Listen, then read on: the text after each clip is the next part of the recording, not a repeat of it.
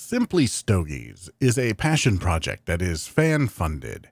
If you enjoy the content Simply Stogies brings to you and would like to see more and different kinds of content, a website, more on location podcasts with blenders, manufacturers, or retailers, or video reviews, please consider supporting Simply Stogies on Patreon at patreon.com slash simply stogies. Supporting Simply Stogies can get you a ton of perks, including instant access to bonus material, access to Simply Stogies Discord, including a Patreon only channel, shoutouts on the show and social media, a monthly virtual HERF with myself and other supporters, the ability to suggest cigar reviews, cool swag, or the opportunity to do a cigar review on Simply Stogies podcast. Thank you for your consideration and your generosity. Now, on to Simply Stogies.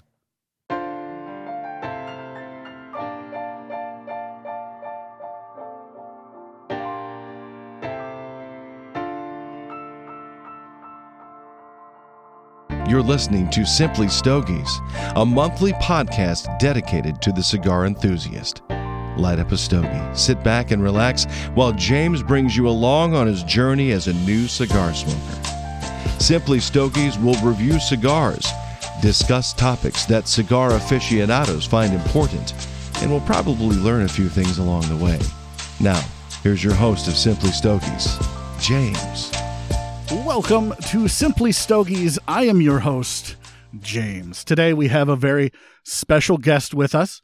Uh, joining us, uh, we have the owner of Foundation Cigars uh, and master blender, although he hates that term, uh, Nick Melillo. Nick, thank you so much for taking the time to uh, come on and answer all of these questions. Pleasure to be here. Pleasure to be here. My first question is What are you smoking today? What am I smoking? I'm smoking, at, I'm at the Owl Shop in New Haven, Connecticut. This is one of the oldest cigar shops in Connecticut. Um, family's been coming here for a long time. I was born not too far from this shop, so they had their 85th anniversary uh, recently in September. So I blended them a special special cigar, and I, I don't do um, a lot of cigars, you know, for private uh, you know shops and whatnot, just because I'm I've been so busy these past four years. But um, this shop is definitely dear to my heart. So um, it has a Habano, Habano seed, the 142 seed wrapper uh, that I use on the Tabernacle uh, 142 Havana seed that's grown here in Connecticut. And uh, the blend is a little bit different blend of um, Esteli uh, and Jalapa. So it's a, it's different than the Tabernacle blend. I tweaked it a little bit. Um, so yeah, thought it was appropriate to smoke one of these. And that's only available at the Owl Shop right now only for the owl shop i made them 100 boxes. Um, so yeah i know they do uh, if you call them up they'll probably send you some sticks. Um, or if you're in new haven connecticut stop by. It's a great place you know right on the yale uh, yale university campus right here in new haven. So um, yeah. Old school place it's more of a bar scene. It's actually the only place you can drink and smoke uh, in connecticut. They were grandfathered in and uh, cheers. What What are you drinking, Nick? I got to know. This is Jefferson's Ocean uh, that they do, especially for the Owl, Owl Shop has one of the largest bourbon and Scotch selections in the state too. Uh, so they have a couple of special special uh, Scotch and bourbons that they make for the Owl Shop also. So definitely a cool place to, to come check out. I'm really promoting New Haven right now. Uh, but it, yeah, this is this is you know it's it's definitely appropriate because this is where the journey started for me in the cigar world. So well, let's talk about your journey for just a second because that's what this podcast is really all about. It's my journey through the world of cigars. How did your journey start? How did you first uh, get introduced to cigars? So uh, all of my grandfathers smoked cigars. So my great grandfathers, I remember my great grandfather on my mother's side um, when I was little and my grandfather on my mother's side avid pipe smoker and cigar smoker and then my father on my dad's side always always smoked connecticut broadleaf extra oscuro the brand he smoked was topstone a lot which is no longer um, around unfortunately Um, he smoked Topper, which is still around. Chris Topper is still around um, from Connecticut. He makes some he makes some good smokes. So um, yeah, I just you know we grew up around just the aroma and the association of you know this amazing aroma and you know time with my grandfather. You know we really just started uh, you know smoking cigars with my grandfather at Christmas time, um, you know holiday times. And he, my brother, and um, by 18, I was just you know, I, I had started discovering the world at 18, and my father had taken us on a trip to Italy some years before that, and it just really, you know, opened my eyes to travel. And I just fell in, you know, I just knew back then that I wanted to travel and just to, you know, learn about the world.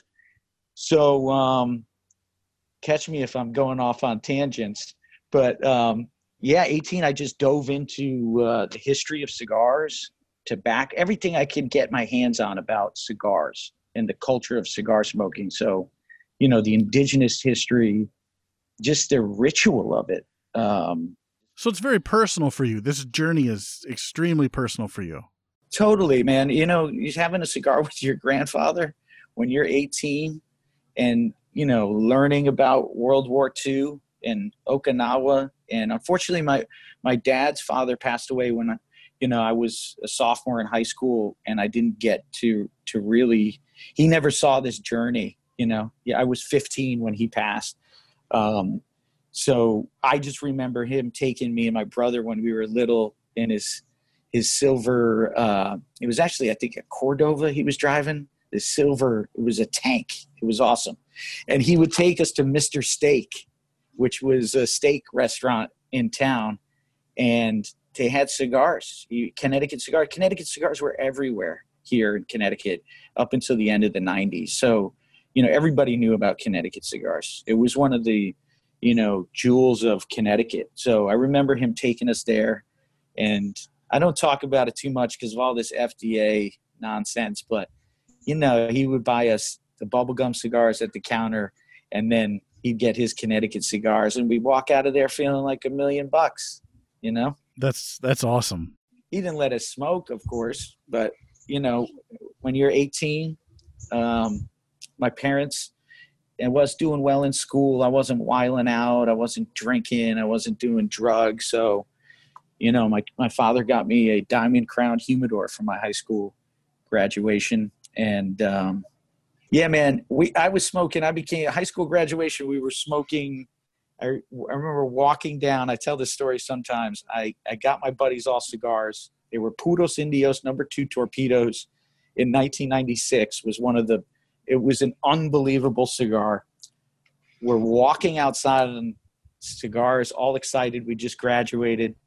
The vice principal comes out of nowhere, grabs the cigars out of my friends' mouths, throw them on the ground and I dodged her like the Matrix. Remember Neo in the Matrix?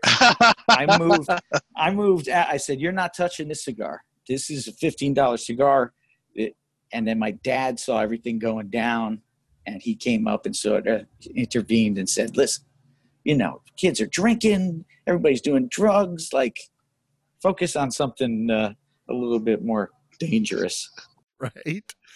So you remember that cigar? You remember the cigar you bought your buddies for graduation? Do you remember your very first cigar? The very first cigar you ever smoked that you ever tasted and you went, "Wow, I like this." So the very first cigar I was smoking was a Connecticut cigar. Okay, Connecticut broadleaf. It was a Topstone because that was what my my grandfather, you know, smoked. And then in '96, it was Excalibur number three and Macanudo Hyde Park had just come out. Macanudo was being made in Kingston, Jamaica, um, at a factory called the C. Fuentes Factory. No cellophane, Connecticut shade from Connecticut, the Valley, San Andrés binder, and then they used a blend of Dominican, uh, Nicaraguan, and Honduran. They said, cigar was unbelievable.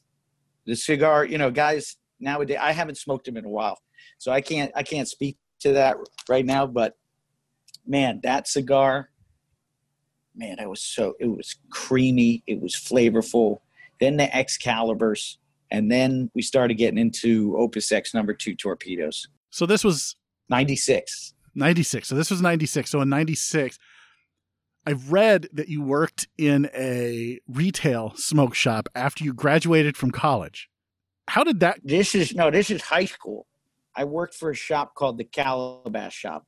The Calabash Okay. Shop was another store that was 10 miles north, uh, about 10 miles north of where I am right now in Hamden, Connecticut.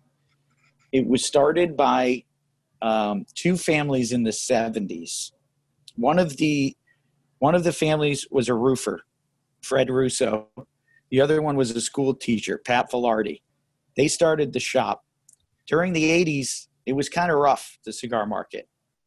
So at the end of the 80s, they were working both jobs and their wives were helping take care and run the store and you know they're trying to make make ends meet and develop a business. And uh, they were ready to get rid of it. And the wives said we'll take it. We'll take over. So i carol velarde and mary russo, russo god rest her soul started uh, you know taking over the store full time and then the cigar boom hit in the early 90s so my brother and i used to go in there every friday you know for the weekends to get some cigars and there was lines out the humidor. I mean it was this is the height of the cigar boom. I mean the cigar it was crazy man. You know what i mean? It shifted and people are cigar aficionado you know emerged and the image of cigar smoking from it being like just your grandfather you know older person you know that's who smoked cigars it now became something interesting you know something oh this is cool this is chic this is hip. Cigar bars start opening up. You know the awareness of cigar and the image of cigar smoking really kind of changed and it started a boom. And you know i was 18 when this was all going down and you know i remember going up to the cash register that weekend and you know they were struggling it was just the two of them behind the counter and they were struggling to keep up with everything.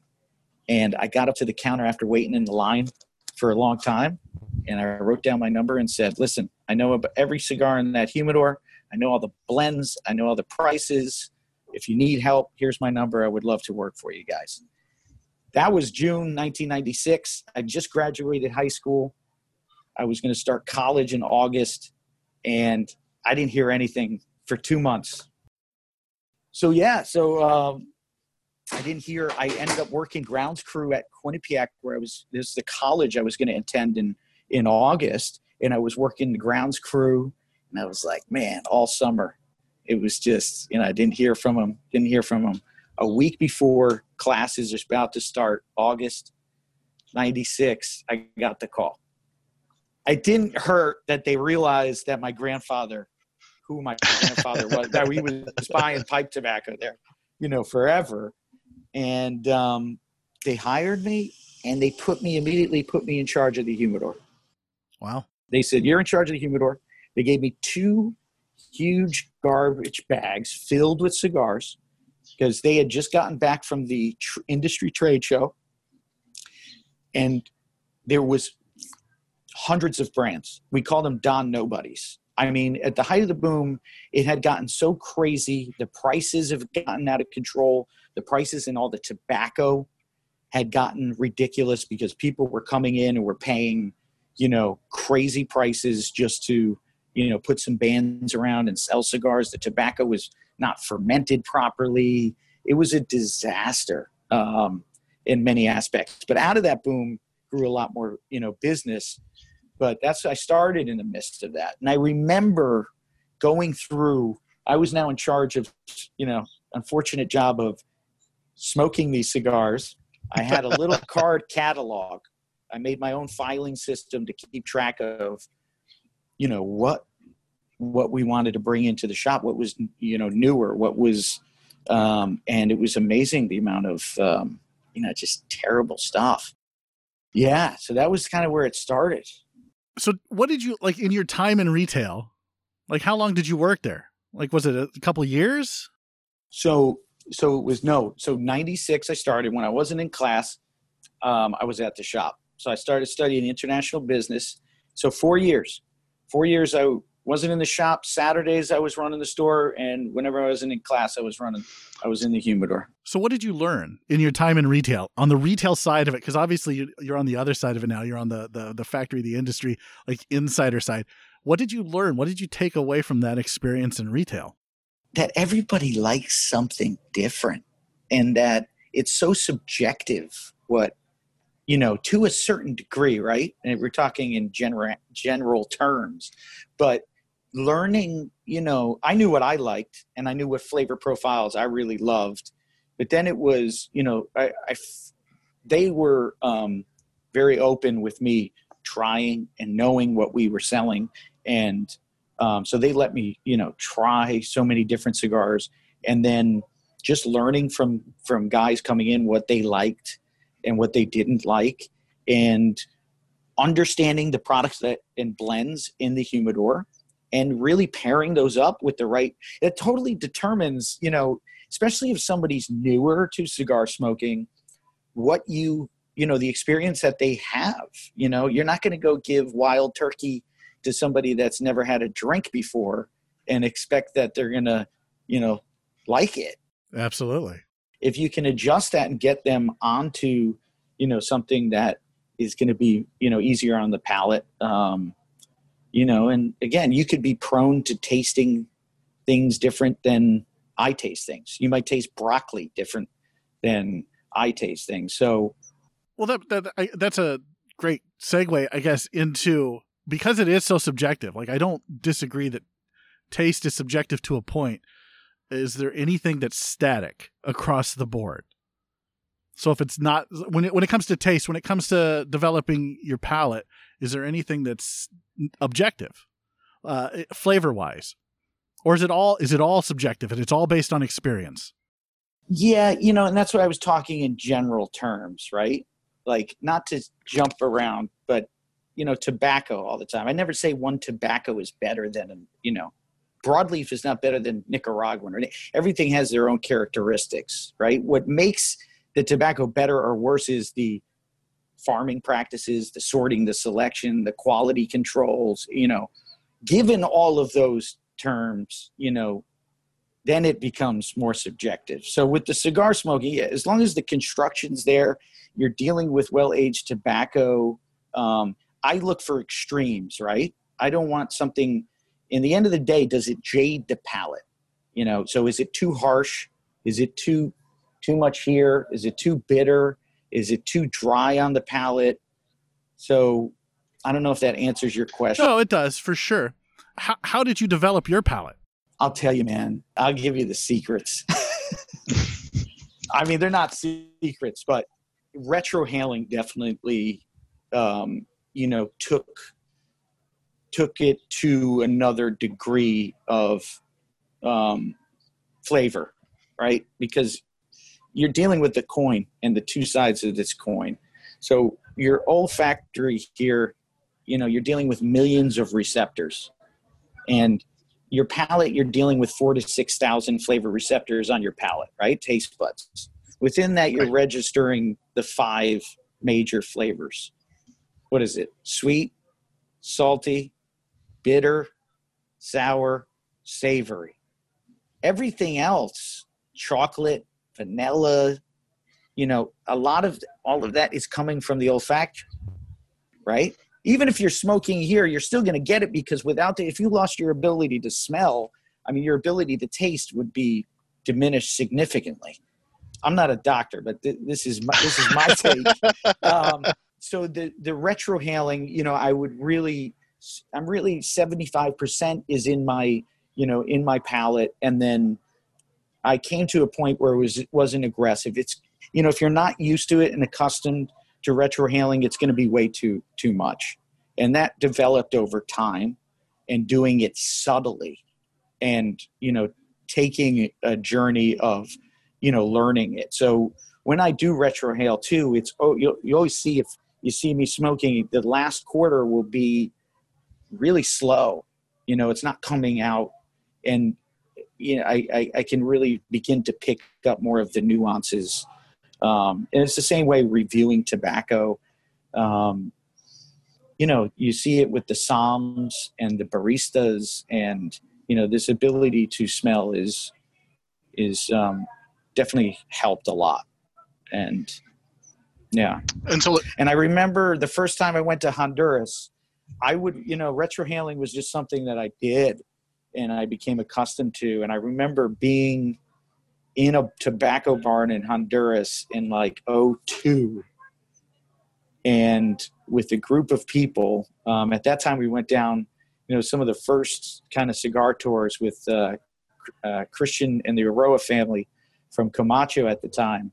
And I remember the old man having us all in the barn, and he said, "Who who retrohales?" He has somebody translating for him, and I was the only one to raise a hand. And he said in front of the whole group, "If you've never retrohaled before, you've never smoked a cigar before." And that was like that forever resonated as I eventually went to Nicaragua and started to learn, you know, the leaf from the other side. so when you're blending, when you're uh, making a cigar and you are trying to nail down a certain flavor, like what's your approach to it? How do you how do you approach it? You know, that's a good question. Usually it's around, you know, certain tobaccos. You know what I mean? Um, you know, with broadleaf, I'm really going for that depth, complexity, the richness. Um, and, you know, I love to be able to get flavor, body, strength without it jading the palate, without it being overwhelming on the palate. Um, so I, I kind of try to keep that throughout, you know, the portfolio of blends that I'm releasing. They're just maybe at different strengths and bodies, you know, but I'm still always trying to get that as much flavor. And that comes from, you know, being able to have access, you know, to amazing tobacco, you know, and that's really where it, I've been fortunate to be able to build up amazing relationships um, with you know amazing growers and suppliers and and now manufacturers um, to be able to source you know the really the really good the really good stuff tasty stuff the tasty stuff. So, One World, our our our leader and and and one of the founders asks uh, if you had to choose between Connecticut and Nicaraguan tobacco, which one would you opt for and why? let me tell you you can't the combination of both of those tobacco makes an amazing an amazing experience i don't know if i could choose man That's the most diplomatic answer I think I've ever heard. i'm too diplomatic i'm trying not to give you totally i'm going to take my shirt my jacket off for this question He's really got to think about this one. He's getting serious. This is a good question, uh, One World. listen connecticut you're not going to get that strength nicaragua has become nicaragua because you have the most active volcanoes in central america since the 90s and things got better politically and the farming practices and the the tobacco and the plant is so diverse from the lower primings to the upper primings right? So you know you have your seco on the bottom that's your mildest. You have your viso in the middle that's your medium. You have your ligero at the top this is your your stronger tobacco. The the reason why nicaragua has become so popular is because the diversity and strength between those secos to ligeros is incredible. I mean so i mean in the sense if you go to the dominican or even like cuba their ligero is going to be our viso. As far as strength fortaleza you know the complexity you know jamaica the plant is mild from top to bottom. You're not getting that. So the the blends that you can make out of the nicaraguan tobacco for filler tobaccos now there's a lot of wrapper experiments going on more and more. Um, but for filler tobaccos that's why it's become so amazing. That's why 16 out of the top 25 you know of cigar aficionado this year are is nicaraguan. Connecticut broadleaf you have it's a whole different soil you, you know it's a it's a whole different seed variety. It's um you know it's got amazing sweetness. It smells like nougat you know when it's getting and it's in the curing. It's got some strength and body, um, but it's tough. You know, you make a puro out of just Connecticut broadleaf, you're not going to get personally more of that strength that you get from the the fillers from Nicaragua. And from the Nicaraguan side, if I had to choose, I'd go. Uh, I'd have to go Nica on this one. I have to go Nica. There you go. Is that is that why you chose uh, Nicaraguan uh, over, say, like uh, Dominican or Honduran? Nicaraguan tobacco, man, and the combo with that Connecticut broadleaf. I mean that, you know, yeah. I mean Nicaragua is, it's just it's incredible tobacco. Again, that's it's a tough question to answer. It's like asking which brand, you know, blend that I make is the best. Each one is so that question's and, later and tells uh, its own story, you know, and so that's why it's difficult to answer, you know, for me because I always say again, every tobacco from every different country that's in the market, that's a you know top end tobaccos, they all bring a different characteristic. So it's not it's not necessarily that one is necessarily better or worse than the other. That all depends on the quality and who's growing the crop, who's fermenting the crop, how that crop's being selected and sorted. That's what determines whether it's better or worse um, a lot of times. Gotcha. If you don't mind, I just I want to touch briefly on your time at, at Drew Estate, just briefly.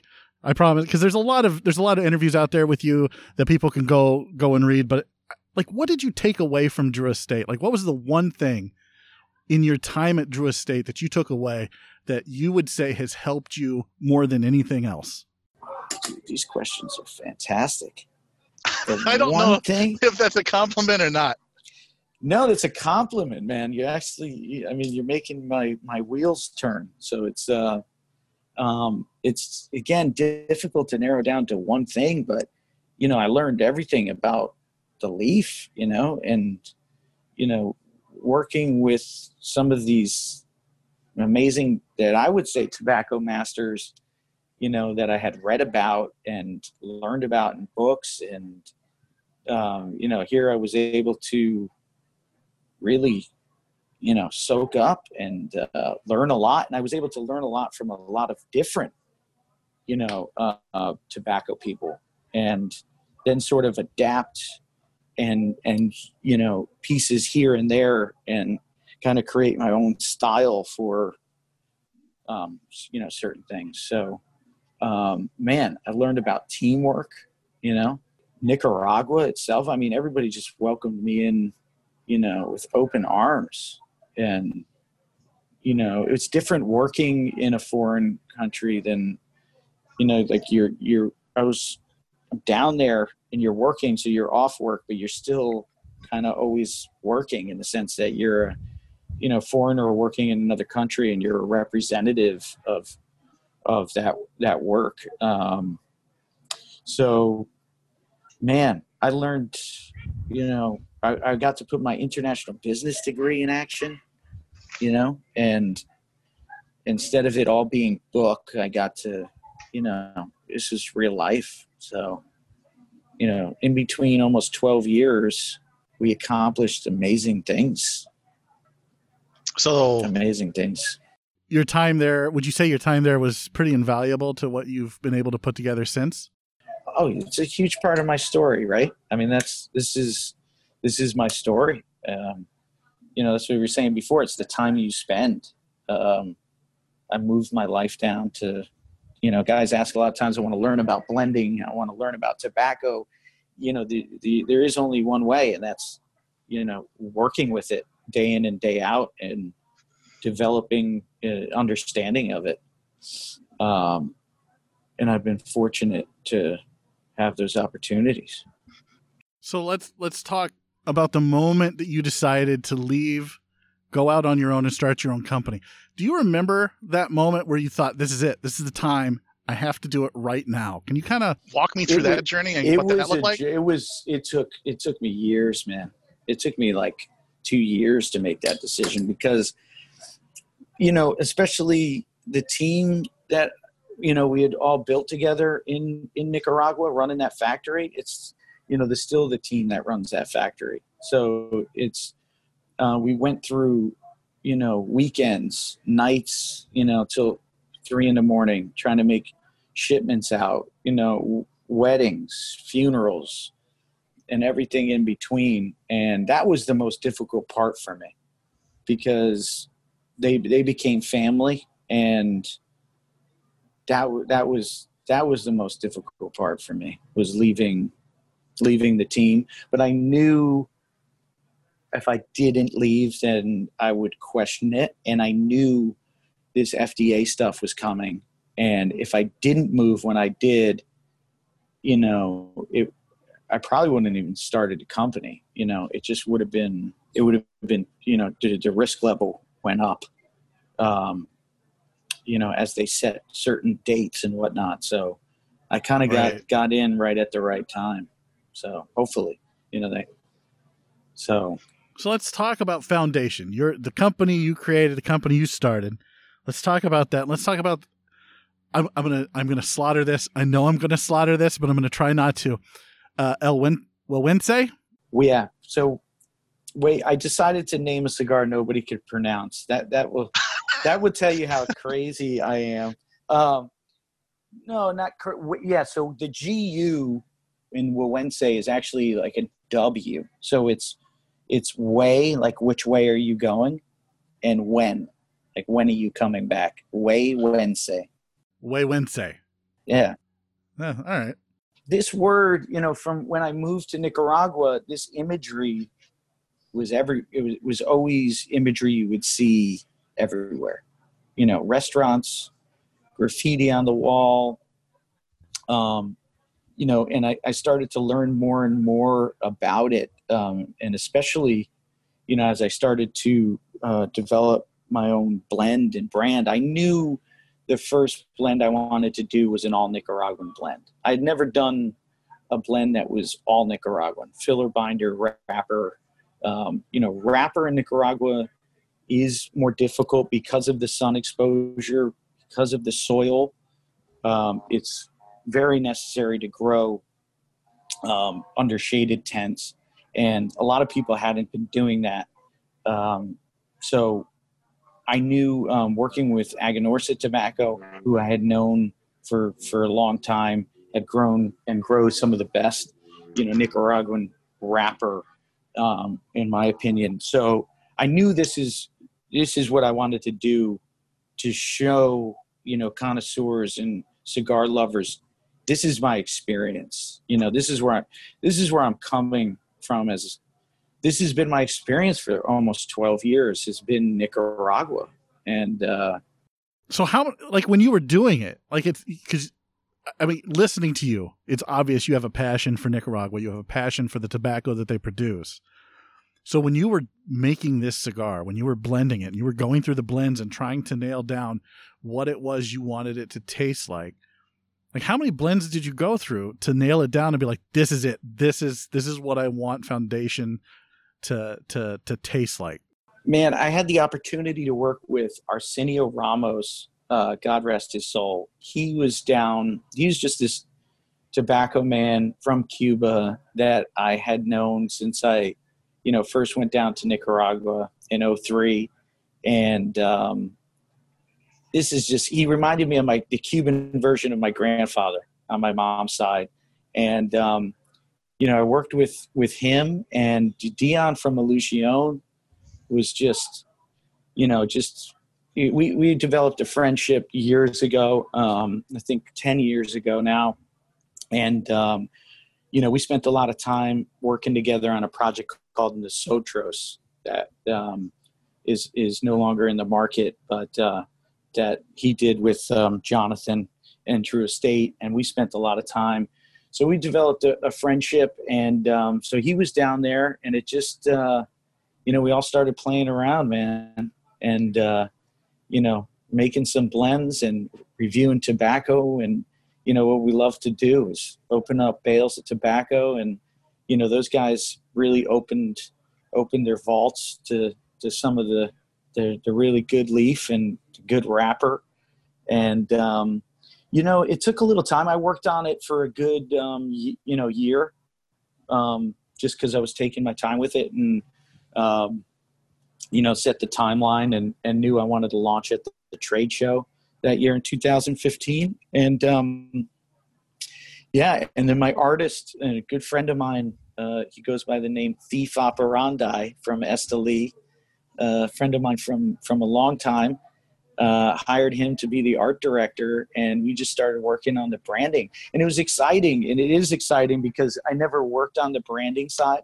So it was awesome to be able to express and complement a blend with uh, branding that i loved and there was nothing more important to me than you know the imagery of Güegüense and this this this dance has been going on in the south of Nicaragua. It is the Statue of Liberty for the Nicaraguan people.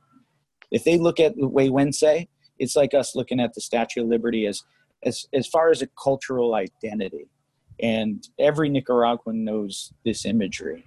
And you know the word Güegüense. It's it every Nicaraguan. It doesn't matter you know political affiliation, religious. It's it's uniquely Nicaraguan, and it's actually protected by the World Heritage uh, UNESCO.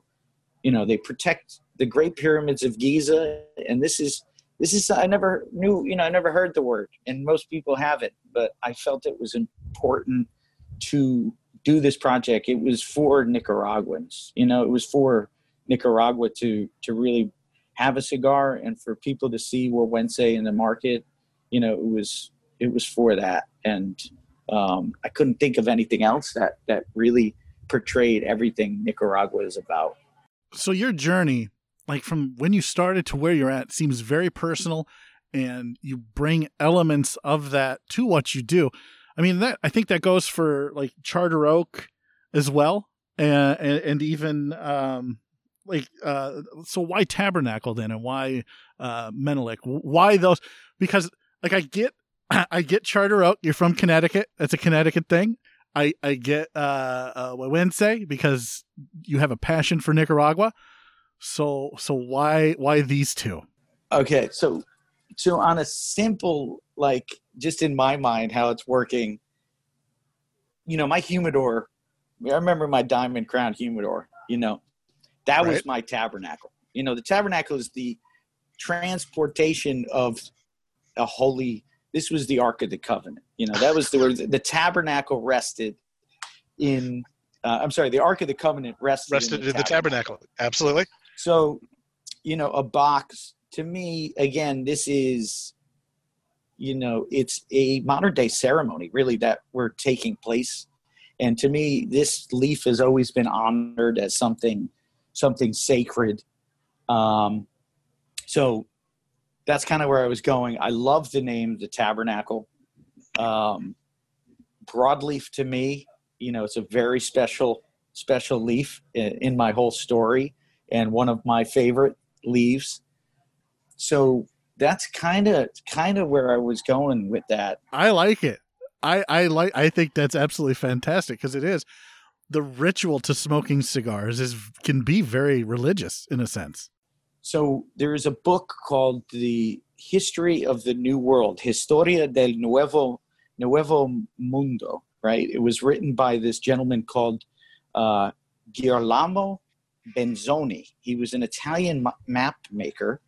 And in 1550s, he traveled to the New World. So this book, you know, I was travel. I backpacked around the world and traveled, and this is, uh, you know, 1550s reading like a journal of a guy backpacking virtually from Milan to Hispaniola and just observing what's going on. And he travels through Nicaragua and he observes tobacco and he observes the leaf and, and talks about it in this journal.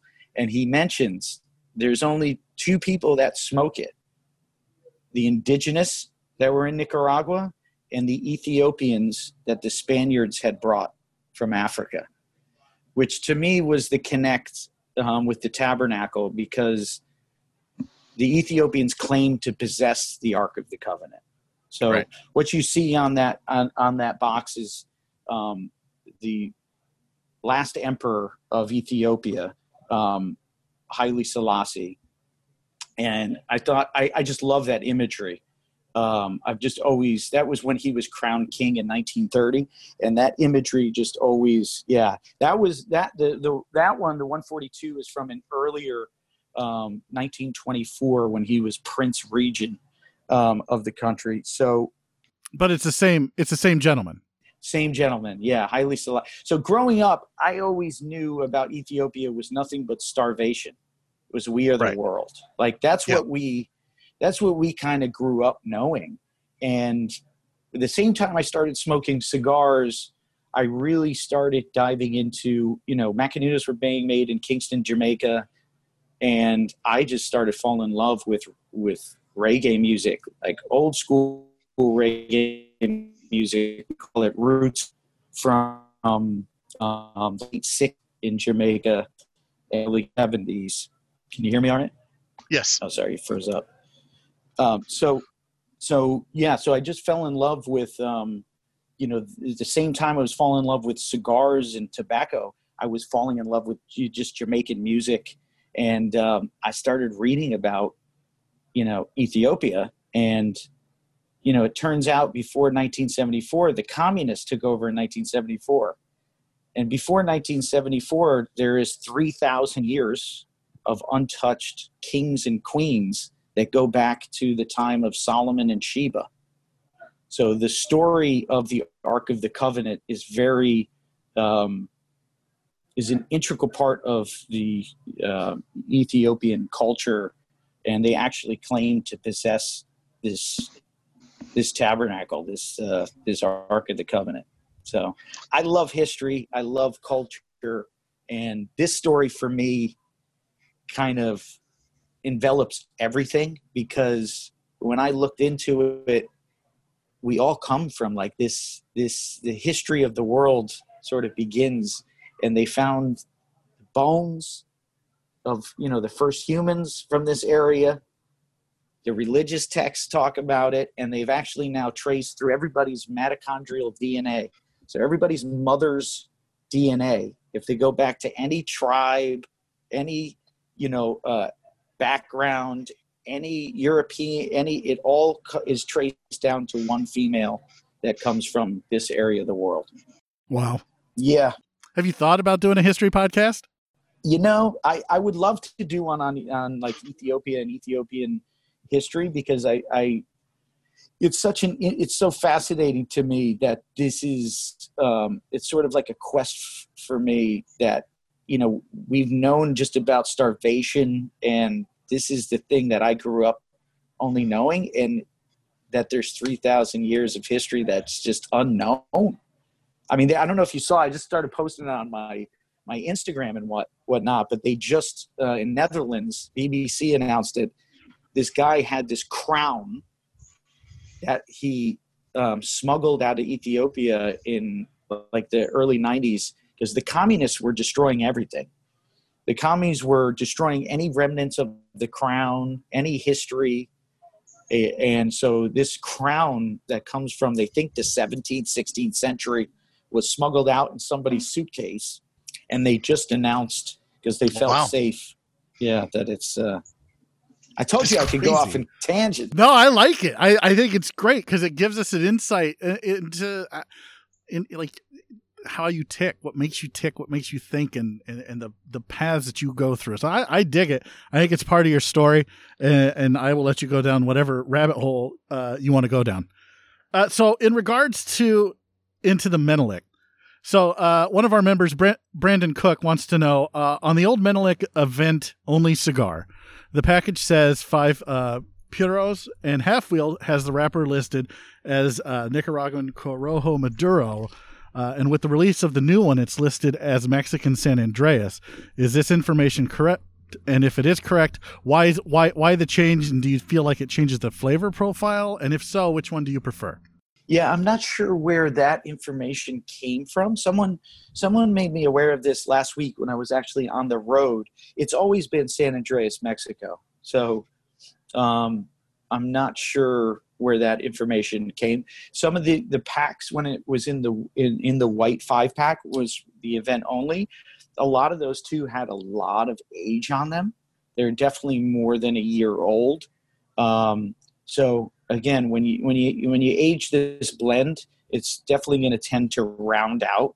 You know, um, so I don't know if that's where it's come, but I have to talk to uh, Charlie over at Half Wheel and double check that because I never I never caught that until because you're the second person bringing it up. So um, yeah, it's, it's the same.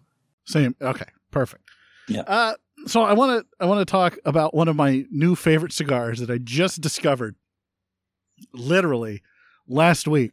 Uh, the Highclere Castle. Oh man, do I love that cigar! Which one? The um, Victorian, which is the red, uh, or the uh, Connecticut shade? No, the Connecticut shade. What sets this cigar apart from your other lines? Man, you know, I think people don't realize this project is still mind blowing to me. I just got back from there a couple of weeks ago because um, we just launched the Highclere Castle gin at the castle, and it, the gin is starting to ship.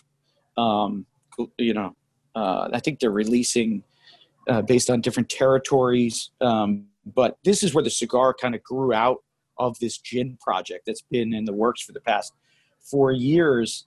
Um, a good friend of mine is a moons, moonshine distiller here in Connecticut, and we were introduced actually to another um, great shop in Connecticut called Mickey Blake's um, by a gentleman there, a friend of mine, Lou, who runs the shop, and he he just said, "You got to meet you got to meet my guy." This was like four or five years five years ago now, and um, I met uh, Adam von Gootkin, who uh, owned Onyx Moonshine here in Connecticut. Family you know, was in the moonshine business since back from prohibition days. And we just hit it off. And he um, had become friends, him and his wife, with uh, Lord and Lady Carnarvon that live at Highclere. And, you know, it's just been very organic. A lot of, you know, people don't realize it sometimes. I think they think it's almost like a gimmick or something. Um, but the real story is um, really amazing. It blows my mind just how things work sometimes. Um, anyway, you know, as he was talking to Lord Carnarvon one day, cigars came up, and Adam said, hey, "You got to meet my buddy Nick. You know, he's, he lives in Nicaragua. He makes cigars, and my schedule was crazy. I couldn't, you know, leave Nicaragua at the time. Lord Carnarvon ends up flying down to Nicaragua with Adam, and I invited him down, and we just, you know, went through." Uh, everything seed to cigar and we really hit it off and Lord Carnarvon is just um, an, an amazing human and uh, really down to earth. I mean, at this stage in my life, you know, money doesn't impress me. Things, you know, extravagant things don't impress me. I want to surround myself with good people.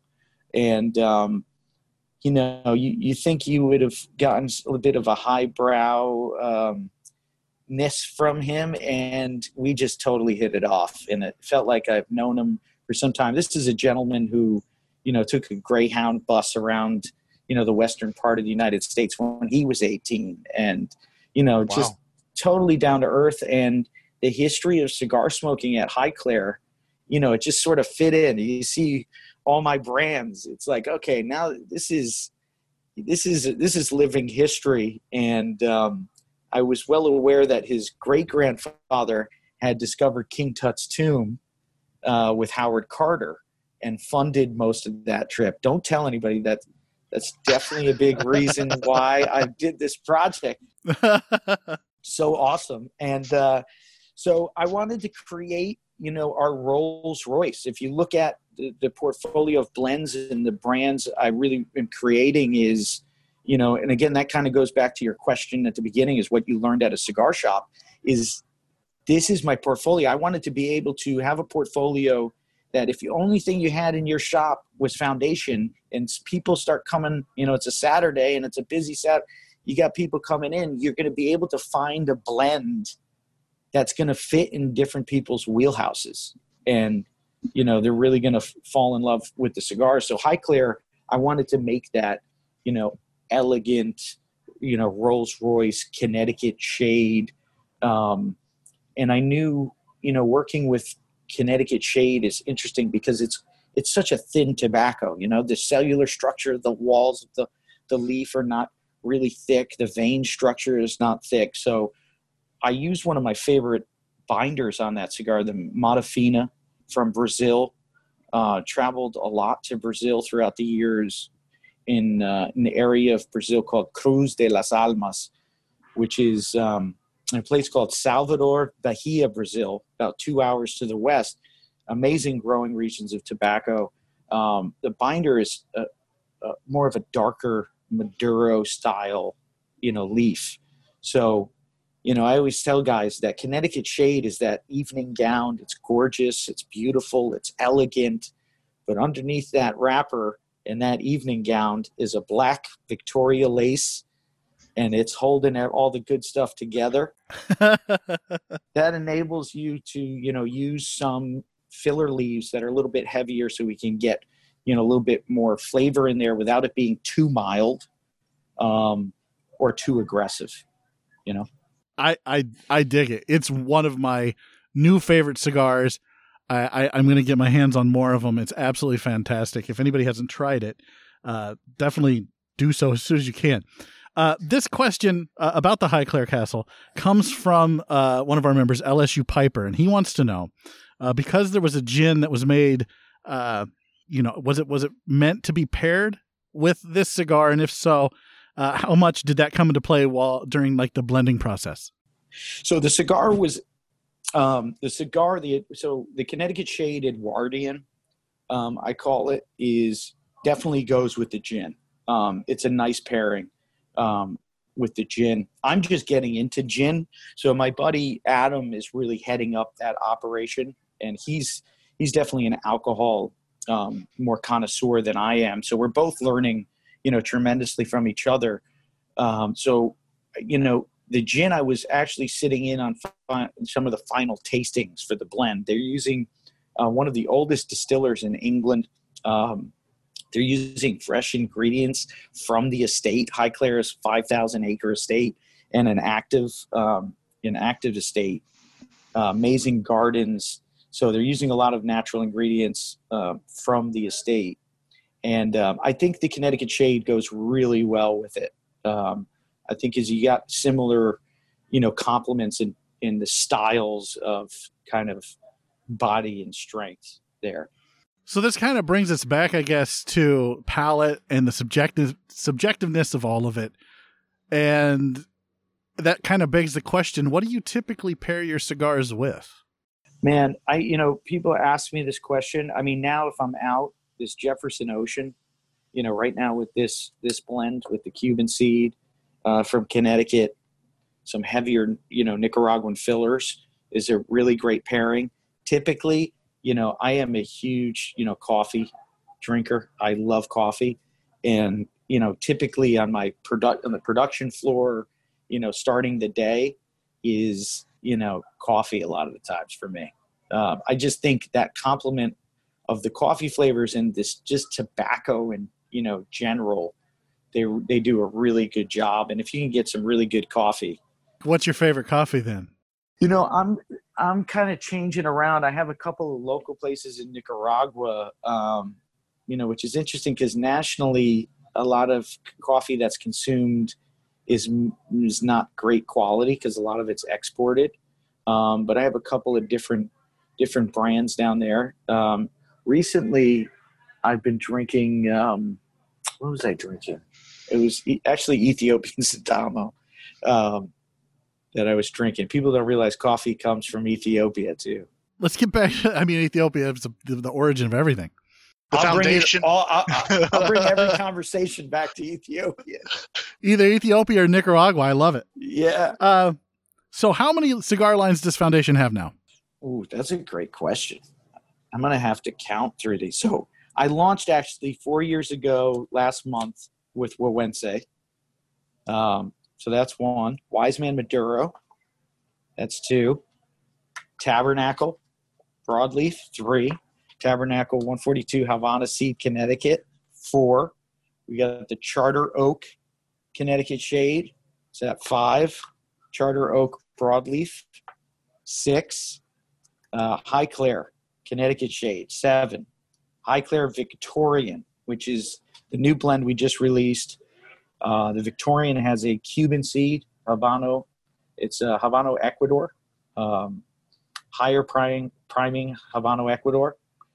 Um, tobacco I've loved for a long time. Never have come out with a blend to market with the Habano Ecuador. So that's a that's kind of a special special blend for me. Um, so we have the Victorian, and then we have my infused line, which is called the Upsetters. Where, where did the uh, Upsetters come from? Upset the Neoschaden. Upsetters. Everybody likes a good upset, right?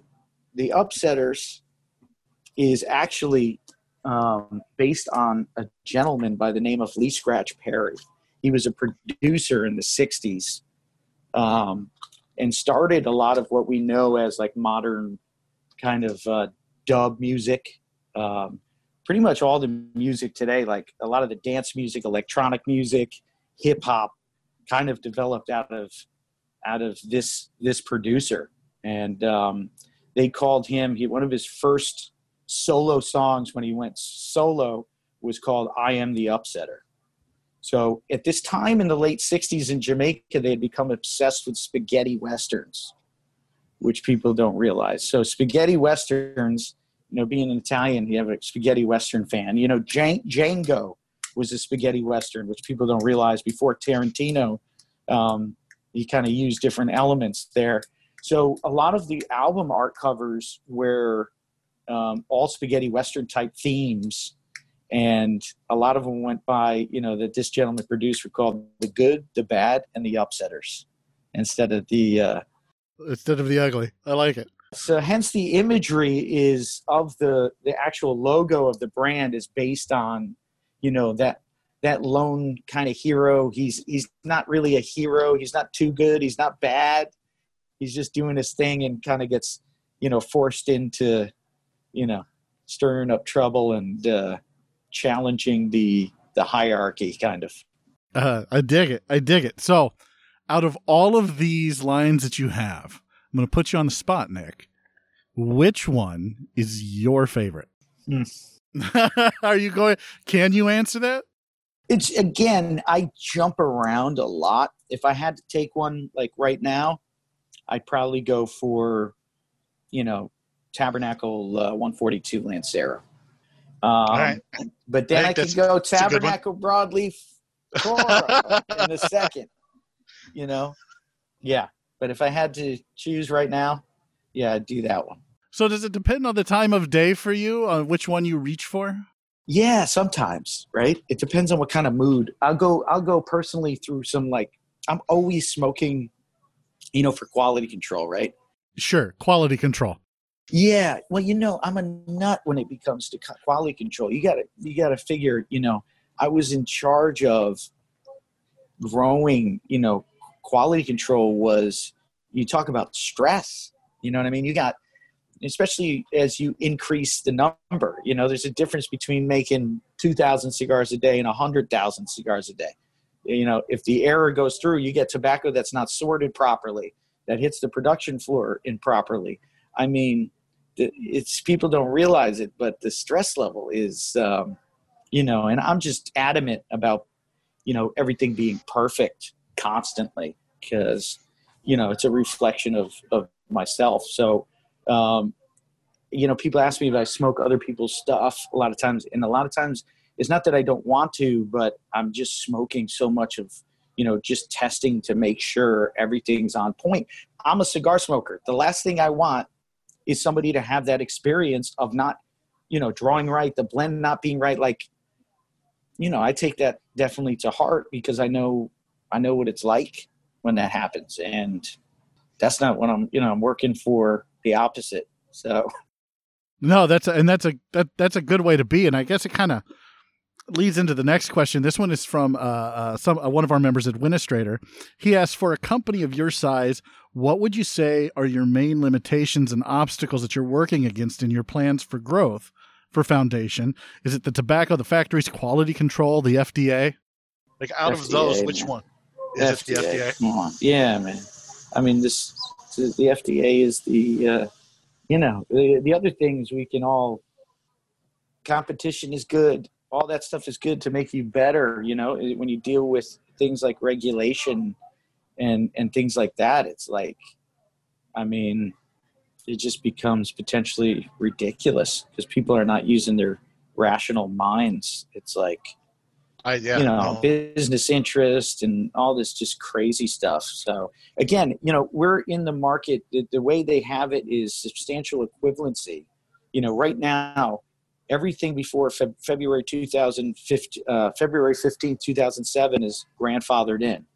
Everything after 2007 to 2016 August has to go currently under what we call substantial equivalency. So you have to show that your blends and brands are substantially equivalent to the grandfathered brands, which you know in itself doesn't make sense because there's no tobacco on the market that's being sold that's 2007 tobacco. You know, it's the same. Right. It's the same as yeah. Um, but again, if you know if you entered the market after that, you know you have a, a risk of your brand's not continuing to stay on the market, and people don't realize you know sometimes that these, these past years have been different um, under different circumstances. I might not have released as many brands in the same timeline um, that I did, but we had to get them in the market and and sold. So, so let's talk about the FDA for a second because you brought it up, and I know that this is this this can be a weird subject, especially for guys in the industry. But like you said, like it's it's such a weird thing. Uh, is Foundation ready? Or are you guys ready as a company for it? like for whatever they decide. I know that a lot of it. I, I know there's pushback, and I know organizations like the PCA and the uh, CRA are are doing their best to push back against it. But are you guys ready? Yeah, we're ready as as we can be. You know what I mean? Like we're ready. We've been doing. Um, you know, my my lawyer um, is a a small partner. You know, in my business, and you know, I did that early on because he's got a great team and they're in direct contact with the FDA.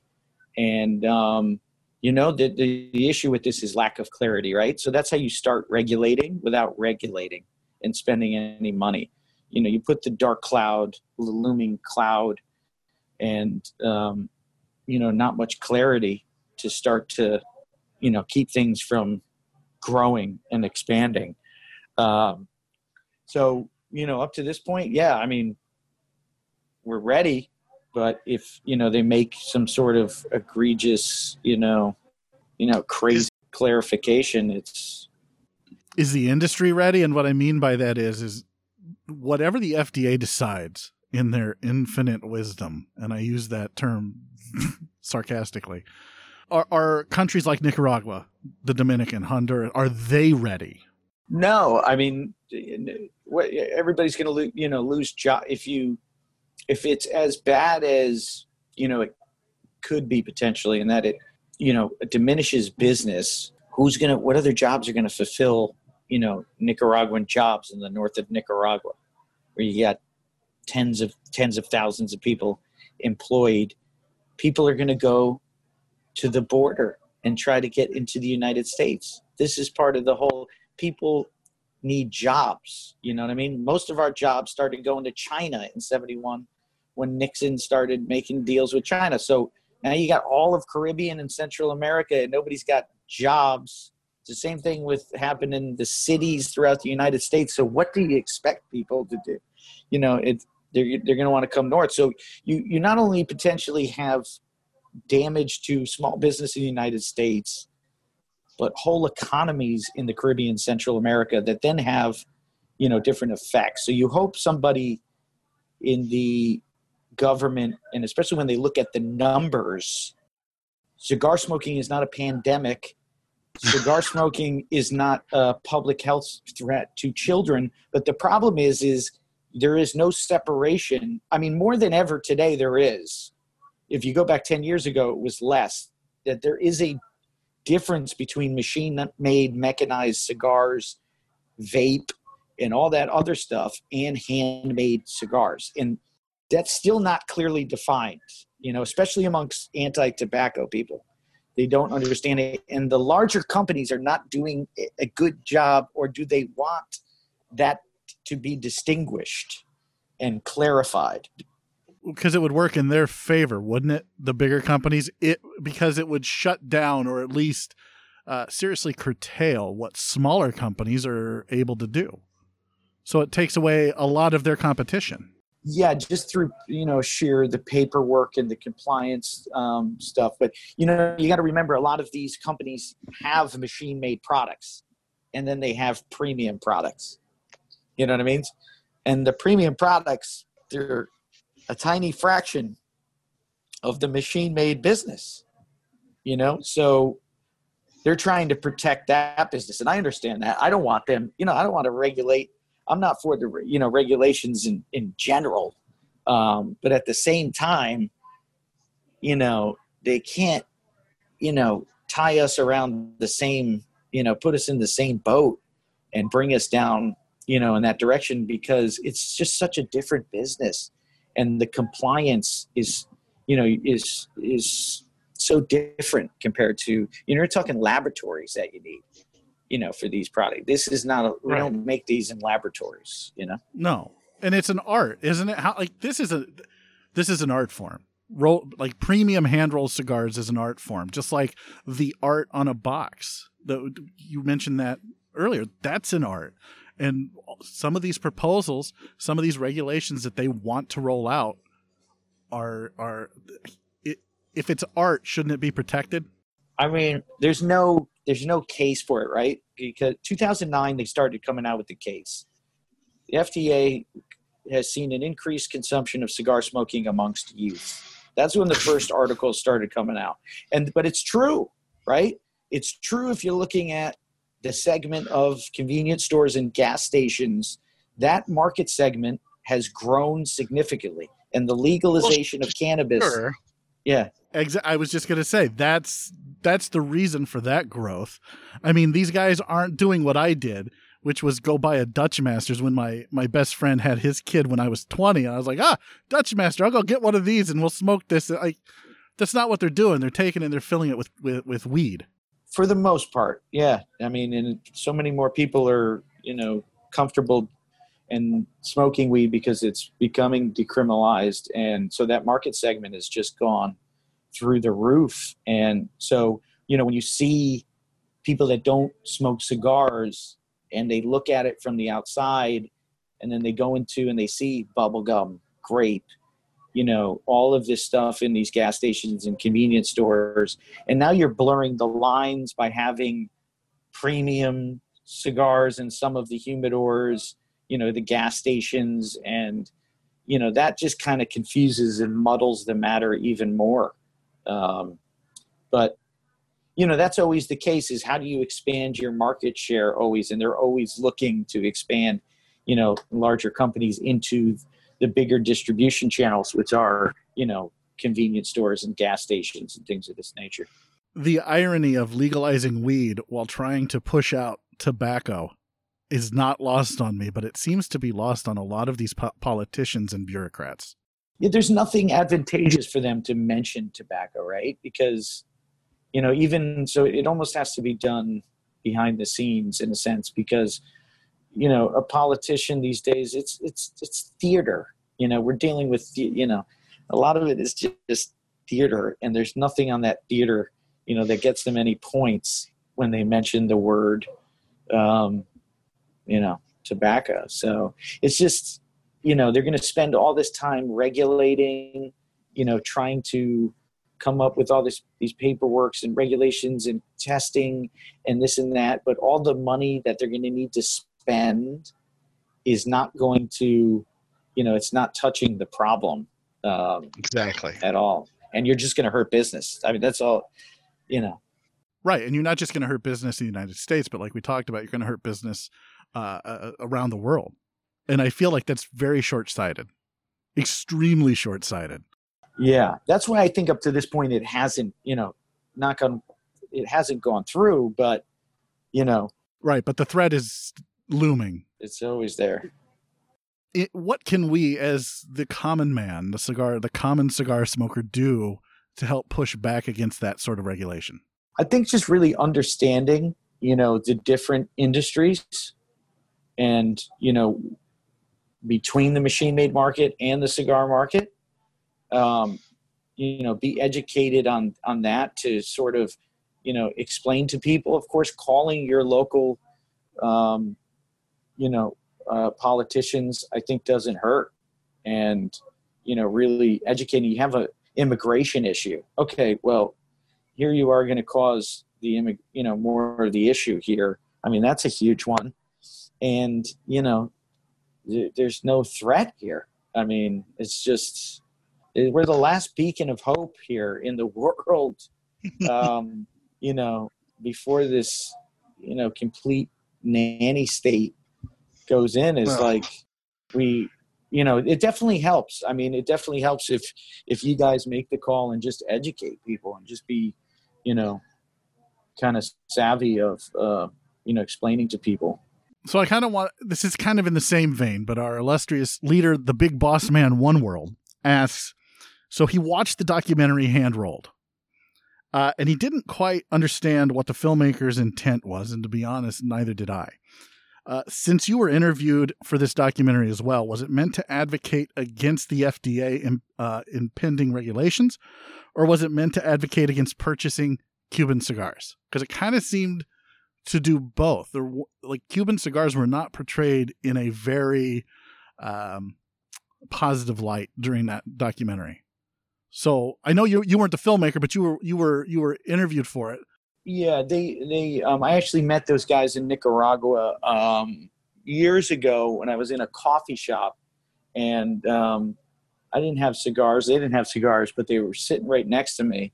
Cigars weren't even mentioned, but I we somehow struck up a conversation, and then they started telling me what they were working on, and um, I, I thought that they were trying to really show that story, you know, almost the hero story of, you know, what happened when Castro took over, and that a lot of these master cigar makers fled Cuba and, you know, developed, um, you know, lost everything under, uh, you know, the communist regime and had to start over again with not much and then look for, you know, imagine they still were in their love for tobacco and cigars so much that they continued to you know look for places to rebuild and a lot of them had nothing. So i thought that was a, a real important story. Um, so i thought that was kind of the point there right? And then i thought it was definitely to show sort of this difference between um, I, I think you remember in the documentary they show one of the ads from Tobacco Free Kids from California, where all the kids are sitting around the table and they got you know different blunt products and they're all smelling them and saying, "Oh, this smells just like bubble gum. Oh, this right. smells," you know. I and you know I think one of my lines in the in the the movie was everybody knows kids are not smoking premium handmade cigars. They're smoking 99 cent blunts, baby. I think they were trying to show that there. And again, I think regardless of the you know critiquing the movie, I have my own critiques of the movie and and what's going on. I think as an industry, I think it's important. Um, this is the best piece that we have that could educate non-smokers. You know, and I think that was the intent was to try to get it from a non-smoking non-smokers position you know they missed a lot honduras isn't in there you could put connecticut in there i think the hope was to use it as a platform to expand this hopefully get it on netflix and get it exposed to you know you got Somm on netflix about wine you got beer documentaries we need desperately you know again whether you love it or hate it as an industry and cigar smokers if we want this to continue and not just get worse, I think it's important to, you know, the movie is really important in that aspect because the quality of it, um, you know, and the message is just really important, um, you know, as a, as a whole for the industry. Uh, in one of my uh, previous episodes, I, I, talked to a Cuban cigar uh, expert, and we discussed what would happen if Cuba, if the communist regime fell or if suddenly Cuba became an, uh, a free market. Would you would would you want Cuban tobacco in your product if that were to happen? I, listen, I haven't I haven't had much experience with Cuban tobacco, and it's uh, we say tabaco rama, and it's you know um, in its leaf form, um, very little, and you know, of course, I'm I'm a lover of tobacco, so uh, you know, I would love to work with it. I, I haven't had much experience with it. Um, I just don't think that's going to happen. I think you know the demand for it is going to be too great that you're not going to have tobacco on the market. You maybe you will. I mean, maybe you guys will get creative as things go on and the market kind of opens up, and you know. Um, but again, it all depends on the FDA stuff because I don't know if that you're going to be able to, right? You know, or if they're even going to be able to enter the market because based on they haven't been in the market since what 59 Right, exactly. I don't know if they're, you know, based on how it stands, if they'd even be able to be sold um, without going through. I don't know. I don't know. Uh, to be honest with you, I don't know what would come of that as far as regulation. But um, as a tobacco man, lover, um, I would, you know, love to work with Cuban tobacco. Couple final final questions here, I promise, and then we'll open it up to everybody else. So, like you've been in the industry now, like in around cigars, like most of your life, and you've been in the industry what, sixteen years? I think we were talking about before we started to record. Yeah, ninety six. I started on the, the cigar. Two thousand three, I moved to Nicaragua. Yeah, so, so sixteen years. Where do you see Foundation? Where do you see your company in twenty years? Twenty years, man. I I hope we're just like you know really just being true to you know the blends and the brands that we've created and you know we're just making amazing cigars you know as long as as long as i'm around i mean it just it's going to go down that way and uh you know i want to be able to develop the company in a way where i can have a little personal life of my own because you know i'm not married i don't have kids. This is you know this is my life. Like i said before this is going to be my first weekend i've had in a couple of weekends and um, you know social media kind of says one thing but man behind the scenes it's you know it's not it's been nonstop. We're a small company so um, i've been fortunate now to bring on you know some some team teammates that have you know really been helping me tremendously my brother came on board um, you know, a couple years ago and has just been, you know, saved my life and uh, has been amazing. And I got some great guys in the office and yeah, I just want to build a really good team and just continue. You know, it hasn't gotten old for me yet. So I still walk into, you know, humidors. I love, you know, walking into a humidor, being around cigars. I love walking into tobacco barns. And um, yeah, just keep keep making good cigars, man. So where do you see the industry in 20 years? That's a great question.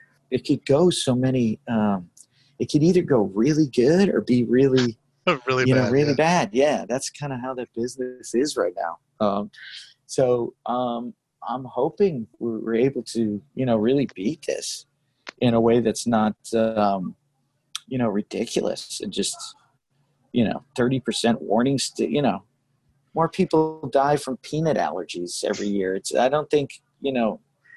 I don't see thirty percent warning stickers on you know on peanuts, right? Yeah, I think what I think what might help us is that they haven't gotten the cigarette companies yet as far as the warning packs. So like you go everybody everywhere else, like you go to Canada, it's insanity. You know, right? It's like Photoshop, just like mutilated craziness in all the packs.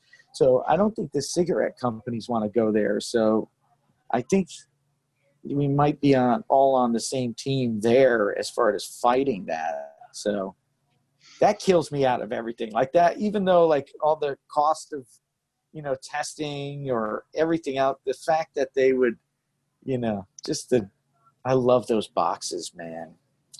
Without that, it's a minor thing, but it's really a big thing. But it's really a big thing, right? Because I don't think, I mean, just talking to you, a lot of this art isn't just marketing. It's not a gimmick. It's personal to you. It tells a story. It tells a story of the cigar. It tells a story of Ethiopia. It tells a story of Nicaragua. So that's that's you, Connecticut, like that, right? Connecticut, like it's all over. So yeah, I think it's I think it's very personal. I do feel like it's art and and kind of suppressing some free speech there. Last question, I promise, and this one comes uh, from uh, world famous Brett, one of Brent, one of our uh, uh, one of our members asked to most of us, "You have our dream job. However, sometimes the grass is greener on the other side. Is there any job that you would trade what you're doing now for to do that? What what would it be?" I would say like an archaeologist or something like that. I think I would I would like yeah, Indiana Jones style or like, like Indiana Jones. okay. Indiana Jones.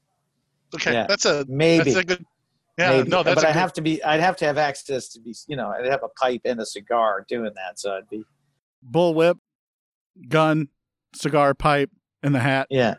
Yeah, I'd do it too. That's that's a good maybe one. I could do that. Yeah.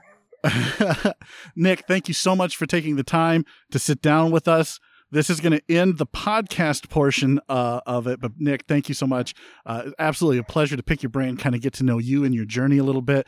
Go try Foundation Cigars if you haven't. Is there anything new coming out or that you really want to uh, have our listeners go try? Man, you know, Highclere Castle Victorian just hit the markets, so we're actually got uh, um, a, our second shipment kind of on on route actually um, for uh, Monday. So it's leaving Nicaragua. So um, a lot of people have been kind of back ordered on those. So definitely, you know, those that the Lancero Havana seed, uh, 142. Those um, yeah, that cigar is just unbelievable in that Lancero size because you really get that Connecticut Cuban seed wrapper. Um, and, you know, the Menelik, it's, uh, we're pretty much totally sold out across the board. I'm hoping to have, you know, some maybe before the holiday times, but, um, you know, if you haven't tried those, definitely, definitely seek them out. I can promise you a box of High Highclere Castle will be in my one of my humidors very soon. I promise. Nick, thank you again so much for joining us. Uh, stick around, and we're going to open this up to uh, the members of SimplyStogies.club. If you'd like to become a member of SimplyStogies.club, uh, you can reach out to myself uh, via the email info at simplystogies.com or reach out uh, via Instagram, Simply Stogies Podcast or Simply Stogies. Thank you for listening to Simply Stogies. Please rate and review Simply Stogies on iTunes. You can follow James on his cigar journey on Instagram at Simply Stogies Podcast, all one word, and on Twitter at the Twitter handle at Simply Stogies.